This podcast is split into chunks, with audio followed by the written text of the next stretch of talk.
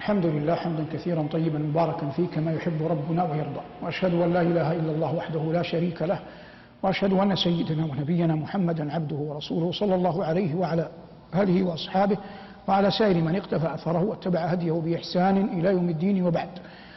عنوان لقاء اليوم فبأي حديث بعده يؤمنون سندرسه إن شاء الله تعالى في لقاءين متتابعين. وهو أي هذه الآية الكريمة هي خاتمة سورة المرسلات وهي سورة مكية. قال الله عز وجل في أو في أواخر هذه السورة إن المتقين في ظلال وعيون وفواكه مما يشتهون.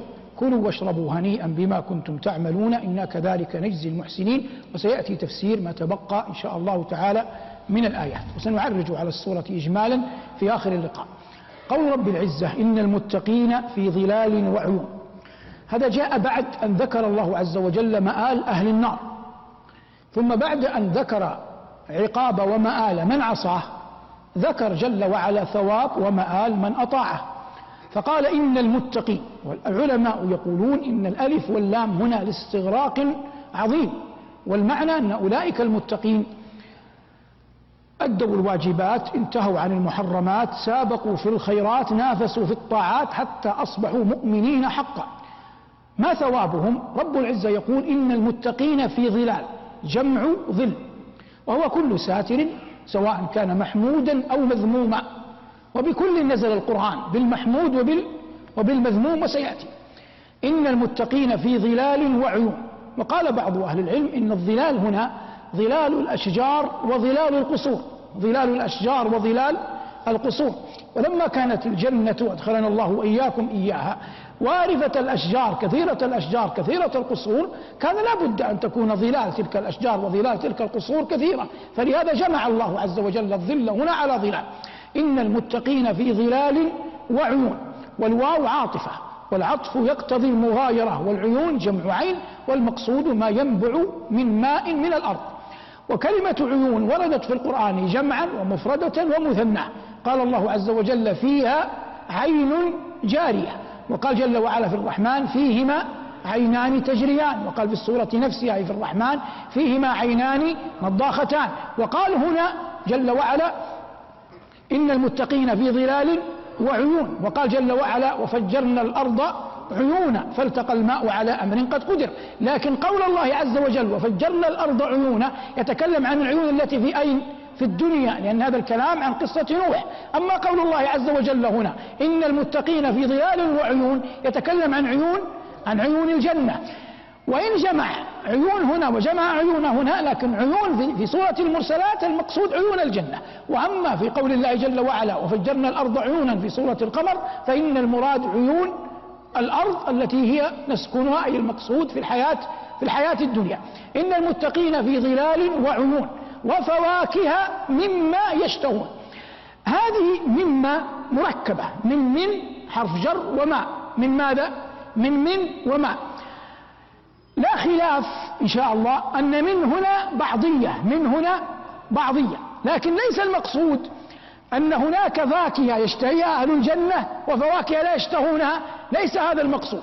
يعني ليس المقصود أن زيدا من الناس من المؤمنين يأخذ نوعا من الفاكهة يشتهيها وعمرا من المؤمنين يأخذ فواكه أخرى. ليس هذا المقصود. كل من يدخل الجنة لا يوجد شيء لا يأكله منها. لكن قال الله عز وجل وفواكه مما يشتهون المراد أن الفواكه هذه هي إحدى ملذات النفس. الفواكه إحدى ملذات النفس يعني إحدى الملذات التي تشتهيها الأنفس. فكثير من الخيرات موجود في الجنة من الحور العين والماء وغير ذلك. تجري من تحتهم الأنهار ترفرف حولهم الأطيار تناديهم الملائكة سلام عليكم ونعم عقبى الدار. إلى غير ذلك من عطايا الله عز وجل. فهذه الفواكه هي واحدة من ملاذ عديدة أكرم الله عز وجل بها عباده وفواكه مما يشتهون.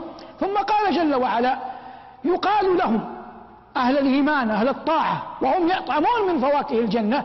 كلوا واشربوا يعني ذكر العيون وذكر الفواكه. قال كلوا واشربوا هنيئا بما كنتم تعملون. هذا خطاب للمؤمنين في الجنة حال قيامهم.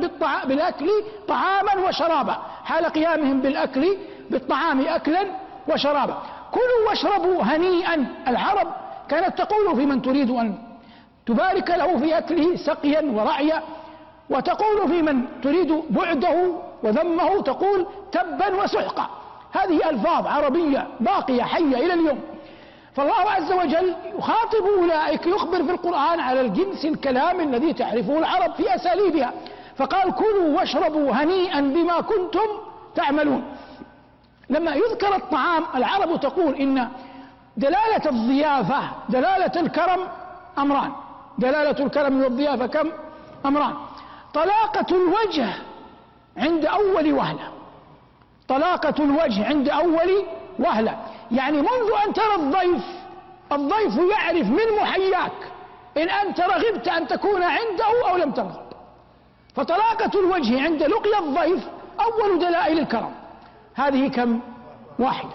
وقالوا في الأخرى الحديث عند المؤاكلة الحديث عند المؤاكلة حتى تدعو ضيفك لأن يأكل حتى يبقى ضيفك يأكل حادثة. لأن الإنسان إذا تحدثت معه شغل فلا يقوم.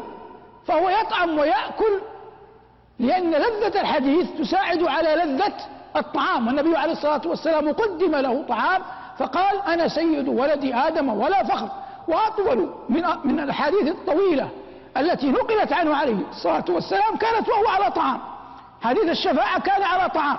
فالمقصود أن الحديث والأخذ والعطاء مع الضيف عند مؤاكلته من قرائن دلائل أن الإنسان راغب في ذلك الضيف محب له فرح أنه يكرمه. قلنا طلاقة الوجه عند أول وهلة والمحادثة عند عند المؤاكلة. وقال أبو بكر الهذلي إن الطعام يكمل إذا كانت فيه أربعة أشياء.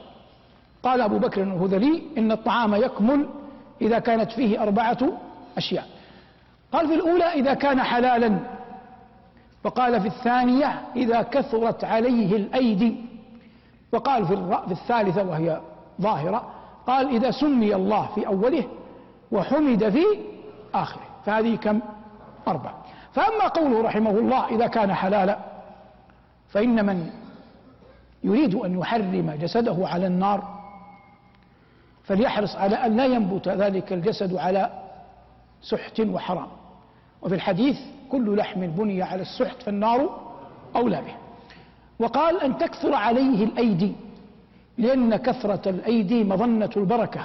كثرة الأيدي مظنة البركة. وفيه إشعار أن الناس واثقون من رزق الله واثقون من فضل الله لا يخافون أن ينتهي طعامهم أو ينفد.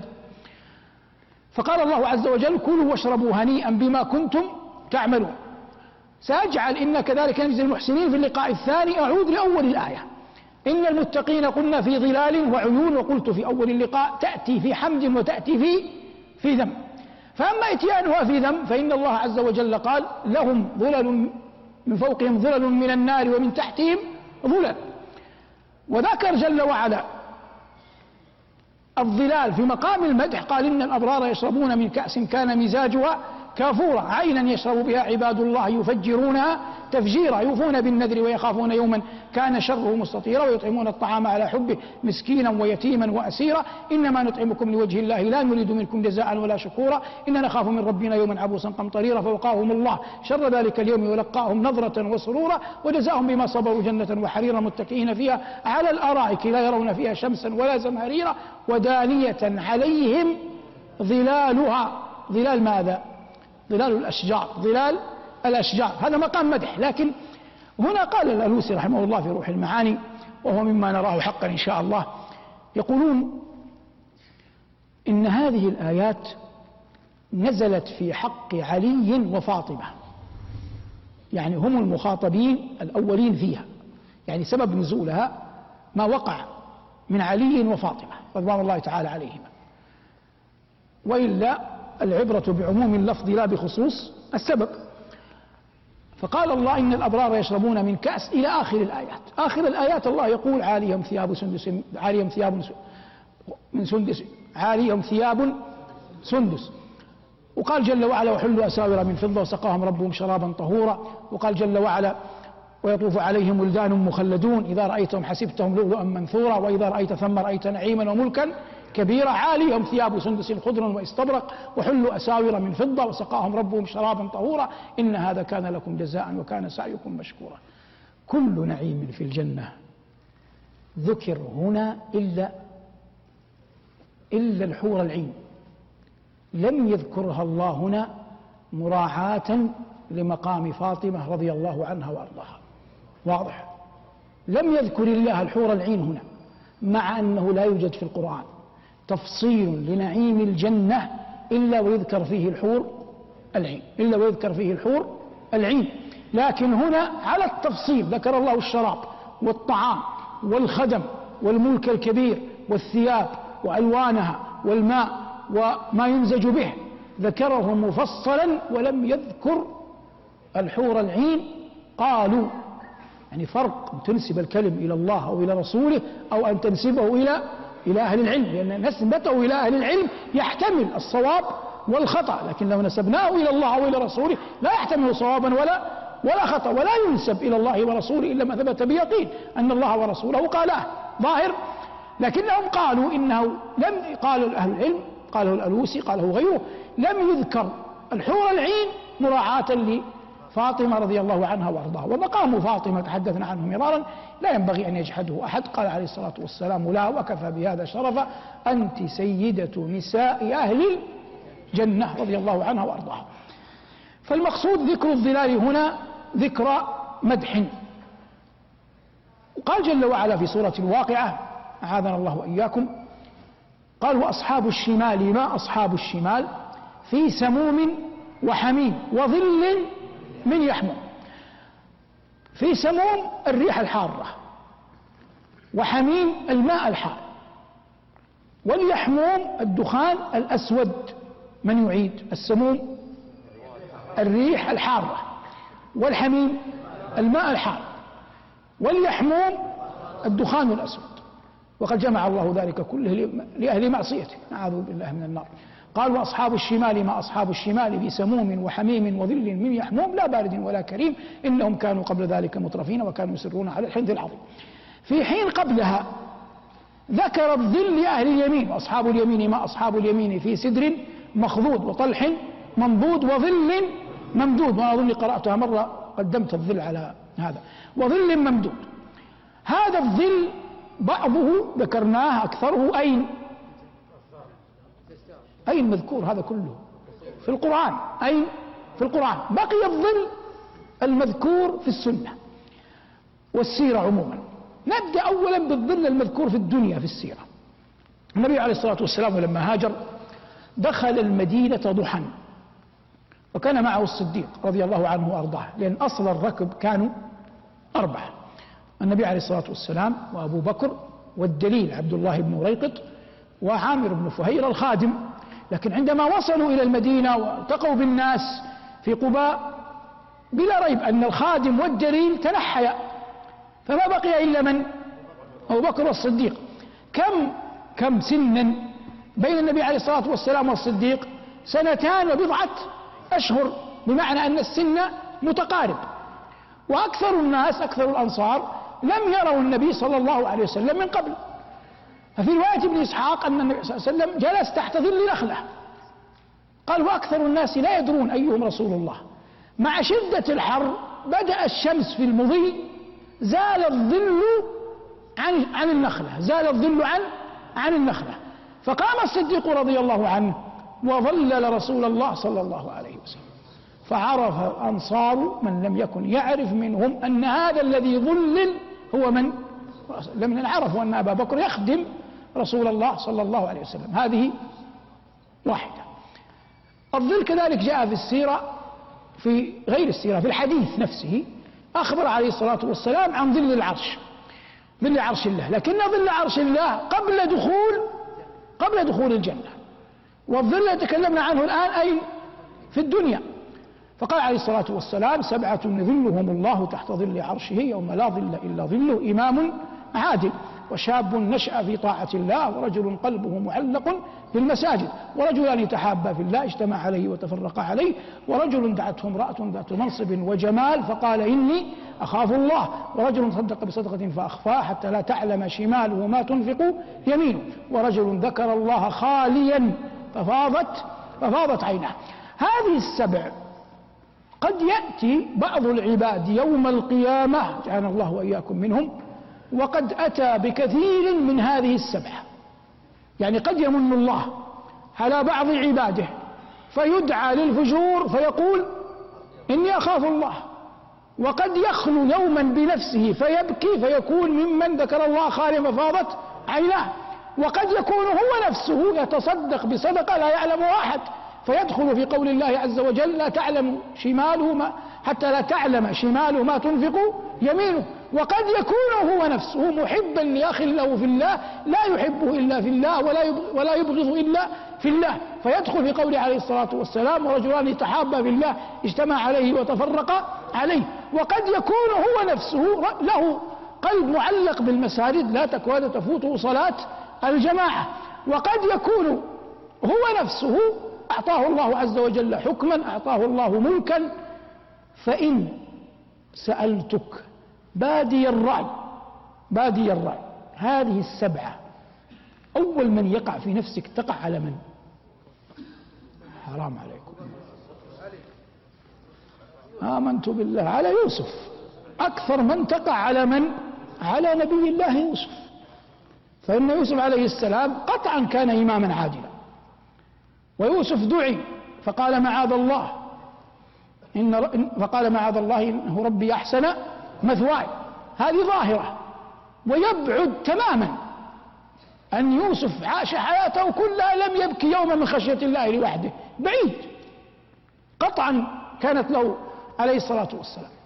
وقطعا كان قلبه وإن كان يعني المساجد لا تسمى مساجد في عرفهم. الله قال لهدمت صوامع وبيع ومساجد.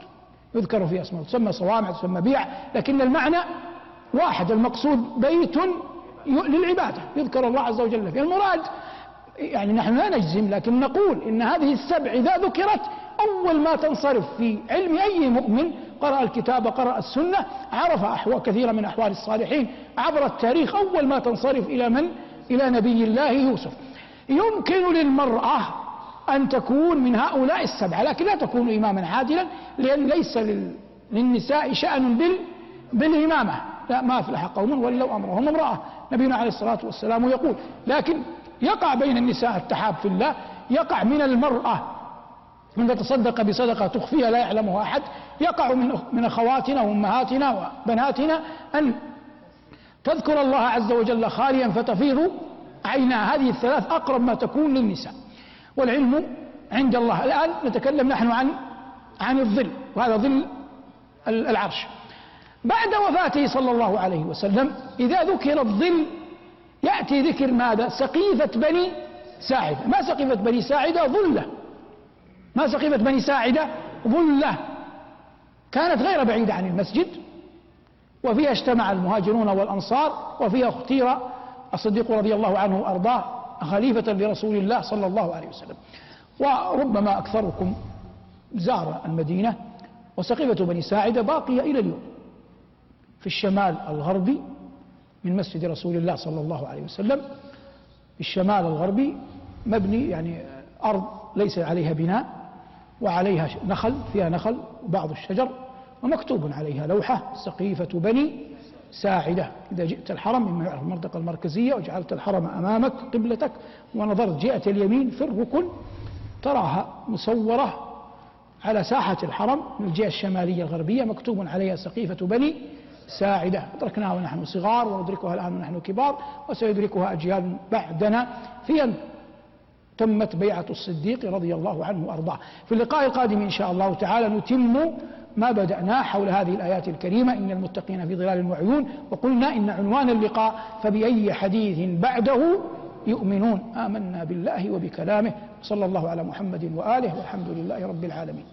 الحمد لله على فضله. والصلاة والسلام على أشرف خلقه وخير رسله وبعد. نستأنف الجزء الثاني من درس فبأي حديث بعده يؤمنون. وبينا أن هذه الآية هي خاتمة سورة المرسلات. سورة المرسلات سورة مكية. والمحفوظ أن النبي عليه الصلاة والسلام قرأ بها في صلاة المغرب قبل أن تقبض روحه الطاهرة الشريفة. فالمحفوظ أنها من آخر ما قرأ به عليه الصلاة والسلام.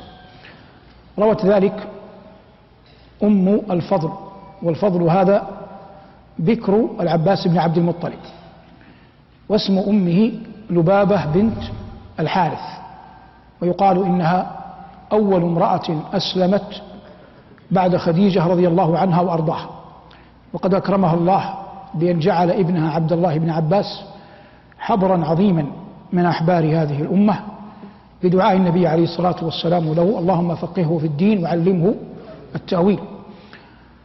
وتزوج النبي عليه الصلاة والسلام أختها ميمونة بنت الحارث الهلالية. فهي التي روت أن النبي عليه الصلاة والسلام قرأ بالمرسلات عرفا في صلاة المغرب.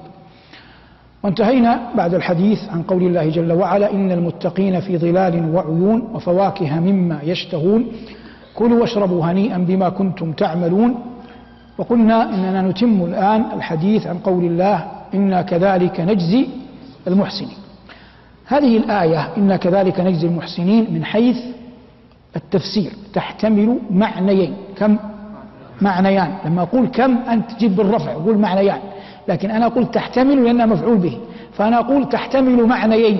فلما أسألك كم تحتمل تقول كم؟ تقول معنيان. تصبح خبرا لمبتدأ. المعنى الأول أن يكون إنا كذلك نجزي المحسنين تقال لهم في الجنة.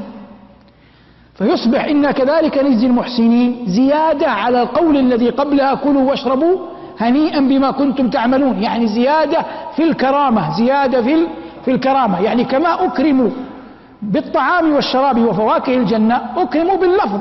أكرموا بالكلام. هذا واضح هذا المعنى الأول. الاحتمال الثاني أن يكون هذا لا علاقة له بالجنة فيصبح الخطاب للكفار. إنا كذلك نجزي المحسنين. فيصبح تزيدهم حسرة على ما هم فيه. تزيدهم حسرة على ما هم على ما هم فيه. إنا كذلك نجزي المحسنين. يخبر رب العزة والجلال بعضا عن جزائه لمن أحسن. يبقى السؤال ما هو الإحسان؟ الإحسان المراد هنا لما قال جل وعلا محسنين اسم فاعل من الفعل أحسن من الفعل أحسن. الإحسان له ضربان له ضربان. شيء مع الخلق شيء مع الخلق وآخر مع مع الخالق. فأما مع الخلق فإنك تحسن إلى عباد الله تحسن إلى عباد الله. قال عليه الصلاة والسلام إن الله كتب الإحسان في كل شيء. ومر معنا من قواعد العلم من قواعد الدين من قواعد الشرع مما يمضي عليه المسلم في حياته من القواعد التي يحتاجها كل فرد عالم أو غير عالم في كل حياته. يجب أن تعلم أن الله أمر بالعدل مع كل أحد. أمر بالعدل مع كل أحد. وبالإحسان في كل شيء. أعيد. أمر الله بالعدل مع مع كل أحد. وأمر جل وعلا بالإحسان في في كل شيء. فمع الخلق الإحسان إليهم الإنعام الإكرام إغاثة الملهوف قبول العذر غير ذلك من العطايا. والإحسان إلى الناس مع الأحرار قيد وأي وأي قيد. قال المتنبي لكل امرئ, لكل امرئ من دهره ما تعود وعادة سيف الدولة الطعن في العدا. هو الجد حتى تفضل العين أختها وحتى يكون اليوم لليوم سيدا. وما قتل الأحرار كالعفو عنهم ومن لك بالحر الذي يحفظ اليد. إذا أنت أكرمت الكريم ملكته وإن أنت أكرمت اللئيم تمرد. إلى أن قال وقيدت نفسي في ذراك محبة ومن وجد الإحسان قيدا تقيدا ومن وجد الإحسان قيدا تقيدا فالإحسان قيد وأي قيد؟ يمنع الحر من أن يؤذي من أحسن إليه والأول يقول أحسن إلى الناس تستعبد قلوبهم فطالما استعبد الإنسان إحسان. أمرنا الله عز وجل بالإحسان. وقال في خبر قارون أن من نصحوه قالوا له وأحسن كما أحسن الله إليك. ومما يقوله العامة اليوم وهو من جميل الكلم أن البعض يقول لأخيه أو لغيره أو لمن يريد صلاحه يقول له لا يراك الله إلا محسنا. وقد حدثني بعض الناس أنه كانت له قديما طلب في وزارة كان عليها وزير صارم وإن كان رجلا يعني توفي رحمه الله نبيلا شهما. لا داعي لذكر الأسماء لكنه كان وزيرا بمعنى كلمة وزير قديم. رجلا صالحا معروفا فيقول ترددت عليه مرارا. أطلب منه شيء. فكان في كل ما أدخل عليه يرفض ولا يقبل المعاملة. يقول ثم كتبت طلبين. لها اسم بالعامية. طلبين. طلب بالأمر الذي أريده. المتعود أن أطلبه. وطلب بالاستقالة. قلت إن لم يقبلها هذه المرة سأستقيل قال دخلت عليه يقول هذا تقريبا عام 98 هجرية أو 498 هكذا. يقول فلما دخلت عليه وهو هو والرجل الوزير يعني كان يملك الصلاحية لكن كان يعتقد أنه على حق وهو فعلا على حق ويملك صلاحية ويرى الأمر من جهته. يقول كان عنده رجل. يقول فلما ردني الوزير قال هذا الرجل للوزير يعني له دالة عليه يعرفه وإلا ما جلس عنده. قال له يا دكتور فلان لا يراك الله إلا محسنا. يقول والله إن الوزير تغير وجهه. قال هات المعاملة. وافق بكلمة هذا الذي كان جالسا وفق ماذا يقول؟ لا يراك الله إلا محسنا. والله قالها لي رجل قبل أن يقول لي هذا الأخ قصته في مسجد الحي. وأنا خارج قالها لي فتعجبت. أنا يعني أقرأ كثيرا لكن لم تمر علي قط. فلما قالها لي ذا الرجل هذا الرجل العامي يعني واحد ما يزكي نفسه والله كاد أن يقف شعر رأسي. إني دخلت البيت ما أدري ماذا أفعل. قال لا يراك الله إلا محسنا. هو قالها تهديد قالها نصح. رجل عامي لا أعرفه إلى الآن من هو. ثم مضيت إلى البيت ثم سافرت. بعدها بأسبوع في السفر لقيت هذا الرجل. وجلسنا نتحدث حديثا عابرا ثم أخبرني بالقصة. قلت سبحان الله إذا الكلمة معهودة معروفة لكن الإنسان لا يمكن أحد مهما قرأ مهما اطلع أن يبقى محيطا لكل شيء. سبحان من وسع علمه كل شيء. فالمقصود كلمة موفقة. وفق هذا أن قال لا يراك الله إلا محسنا. هي تحتمل نصح وتحتمل دعاء. تحتمل نصحا وتحتمل دعاء. والمقصود الإحسان إلى الناس. وأنا أقول لمن يسمعني الآن يراني يشاهدني من وراء الشاشات ممن بيده سلطة. كبيرا كان أو صغيرا أميرا كان أو وزيرا مديرا كان أو لواء أي أحد. إن الإحسان إلى عباد الله. من أعظم القربات إلى الله. لا يرينك الله في سلطانك في منصبك في مكانك تؤذي عباده. كلما كنت قد قدمت خيرا يبقي الله عز وجل ذلك ذلك الخير وأنت لا تدري أي عمل تقدمه. ترجو به وجه الله يكون هو سببا في غوثك يوم تلقى ربك سببا في غوثك يوم تفرد في بعملك في قبرك يوم يبعث الأشهاد يوم يحشر العباد. وقلت مرارا أنا في دروس سابقة ذكروا لنا أن رجلا كان عنده مزرعة وكان عياذا بالله لا يؤدي زكاتها سنين وفيه بعد عن الله بعيد.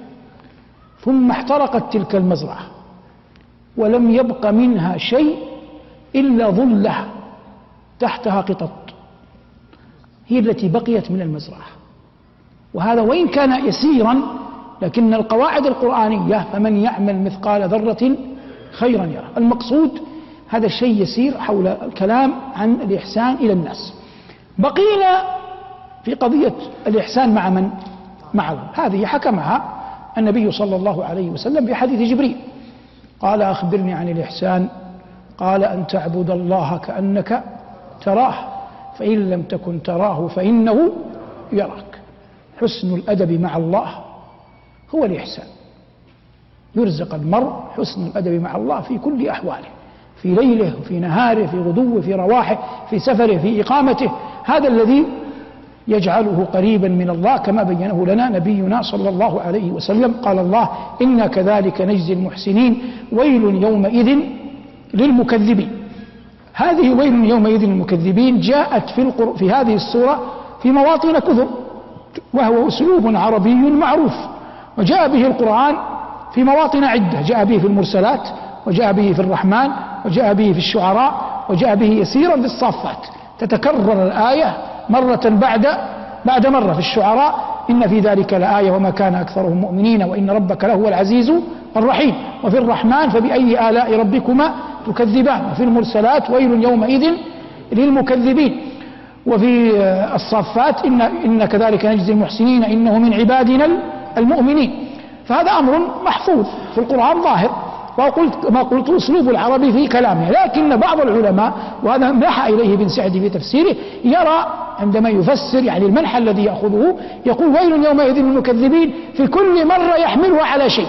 فعندما قال الله عز وجل ويل يومئذ للمكذبين بعد قوله إن المتقين في ضلال وعيون يقول ويل يومئذ للمكذبين يعني من الويل الذي يوعدون به أنهم يحرمون من هذا يحرمون من هذا النعيم.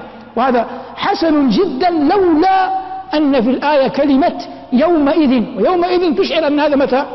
في الآخرة. لكن العلامة بن سعد رحمة الله تعالى عليه قامة وأي قامة في تفسير كلام الله. نسأل الله أن يجعل ما كتبه وخلده في تفسيره ذخرا له في البرزخ وفي الآخرة. قال الله ويل يومئذ للمكذبين. ثم قال الله كلوا وتمتعوا قليلا إنكم مجرمون. والمعنى أن هذه الآيات التي ذكر فيها النعيم لو قال أهل الكفر لو قال مشرك قريش لو قال من سلك سبيلهم نحن الآن في الدنيا نأكل فواكه ونتمتع فالله يرد عليهم أن هذا المتاع غير غير باق. كلوا وتمتعوا قليلا إنكم مجرمون. وقد قال جل وعلا في آل عمران لا يغرنك تقلب الذين كفروا في البلاد متاع متاع قليل ثم مأواهم جهنم. وكل بلاء دون النار عافية. وكل نعمة دون الجنة فانية. كل نعمة دون الجنة فانية وكل بلاء دون النار عافية. فالله عز وجل يقول لهم كلوا وتمتعوا قليلا إنكم مجرمون ويل يومئذ للمكذبين وإذا قيل لهم اركعوا لا يركعوا ينبغي أن يعلم أن الآية ليست دليلا على أن الكفار مخاطبي مخاطبون بفروع الشريعة. أعيد هذا مسألة أصولية. ليست الآية دليلا. على أن الكفار مخاطبون بفروع الشريعة لأن الله قال في آية أخرى ما كان للمشركين أن يعمروا مساجد الله شاهدين على أنفسهم بالكفر.